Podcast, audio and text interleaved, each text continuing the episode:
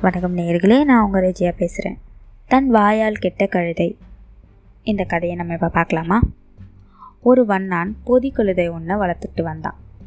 அவன் தன்னோட அழுக்கு மூட்டைங்க எல்லாத்தையுமே அந்த கழுதை மேலே தான் ஏற்றிட்டு துணி துவைக்கிறதுக்கு குளத்தடிக்கு கூட்டிகிட்டு போவான். திரும்பவும் துணித்தெல்லாம் துவைச்சதுக்கப்புறமா அது மேலே தான் எல்லா புதிய சுமைகளையும் சுமக்க வச்சு திரும்பவும் வீட்டுக்கு கூட்டிகிட்டு வருவான். ஆனால் இவ்வளோ உழைச்சாலும் அந்த கழுதைக்கு அவன் சரியாக தீனி வைக்கிறது இல்லை. அதனால் ஆனால் அந்த கழுதை வயிறு நிறைய சாப்பிட்றதுக்கு ஒரு தந்திரத்தை மட்டும் அவன் செஞ்சுக்கிட்டு இருந்தான். ராத்திரி நேரத்தில் அந்த கழுதை மேலே ஒரு புளித்தோலை போட்டு மூடி அதை பக்கத்தில் இருக்கிற பயிர் கொள்ளையில் மேய விட்டுட்டு வருவான். அப்படி விட்டுட்டு வரும்போது அந்த கழுதைக்கிட்ட சொன்னான் தயவு செஞ்சு வாயை திறந்து கத்திடாத நீ கத்தாமல் இருக்கிற பட்சத்தில் உன்னை யாருமே கண்டுபிடிக்க முடியாது அப்படின்னு சொல்லிட்டு போனான். அவன் சொன்னதெல்லாம் அந்த கழுதைக்கு நல்லா தான் புரிஞ்சுது. இப்படியே அந்த பயிர் பச்சைகள் எல்லாம் சாப்பிட்டு நல்லா கொழுத்து வளர்ந்திருந்த அந்த கழுதைக்கு ஒரு பிரச்சனை நெருங்கிக்கிட்டே இருந்துச்சு. அடடே நம்ம பயிரெல்லாம் இந்த மாதிரி நாசமாயிக்கிட்டு இருக்கே அப்படின்னு அந்த இரவில் காவல் காக்கிறவங்க நினச்சாங்க. அதுக்கப்புறமா அந்த காவல் செய்கிறவங்க திருக்கிட்டு போனாங்க. அந்த இடத்துல ஒரு புலி மேய்ஞ்சதை பார்த்துட்டு தான். அந்த புலி ஒரு கழுதைன்னு அவங்களுக்கு தெரியாது. ஐயோ புலி வருது புலி வருதுன்னு சொல்லி அந்த இடத்த விட்டு ஓடியே போயிட்டாங்க.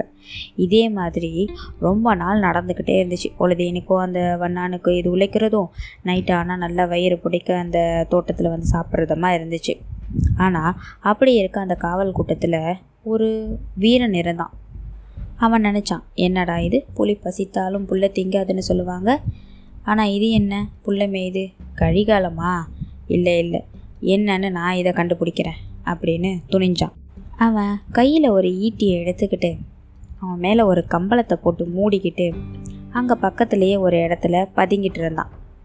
அப்போது வழக்கமாக அதே நேரத்தில் பயிர்கள் எல்லாத்தையும் சாப்பிட்றதுக்காக அந்த கழுதை வந்துச்சு. அந்த கழுதை வந்த நேரம் பார்த்து கொஞ்சம் மேலே எழுந்திருச்சான்.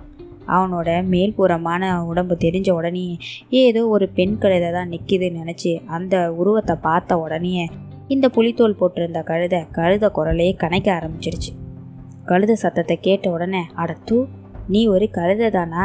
சரி இதோட தீந்து போ அப்படின்னு சொல்லி அவன் கையில் இருந்த ஈட்டியால் ஓங்கி ஒரு குத்து விட்டுட்டான். அவ்வளோதான் கழுதை அதே இடத்துல சுருண்டு விழுந்து செத்தே போச்சுங்க. கழுதையாக இருந்தா என்ன மனுஷனாக இருந்தா வாயடக்கம் வேணும். எந்த இடத்துல பேசணும் எந்த இடத்துல பேசக்கூடாதுன்னு தெரியணும்.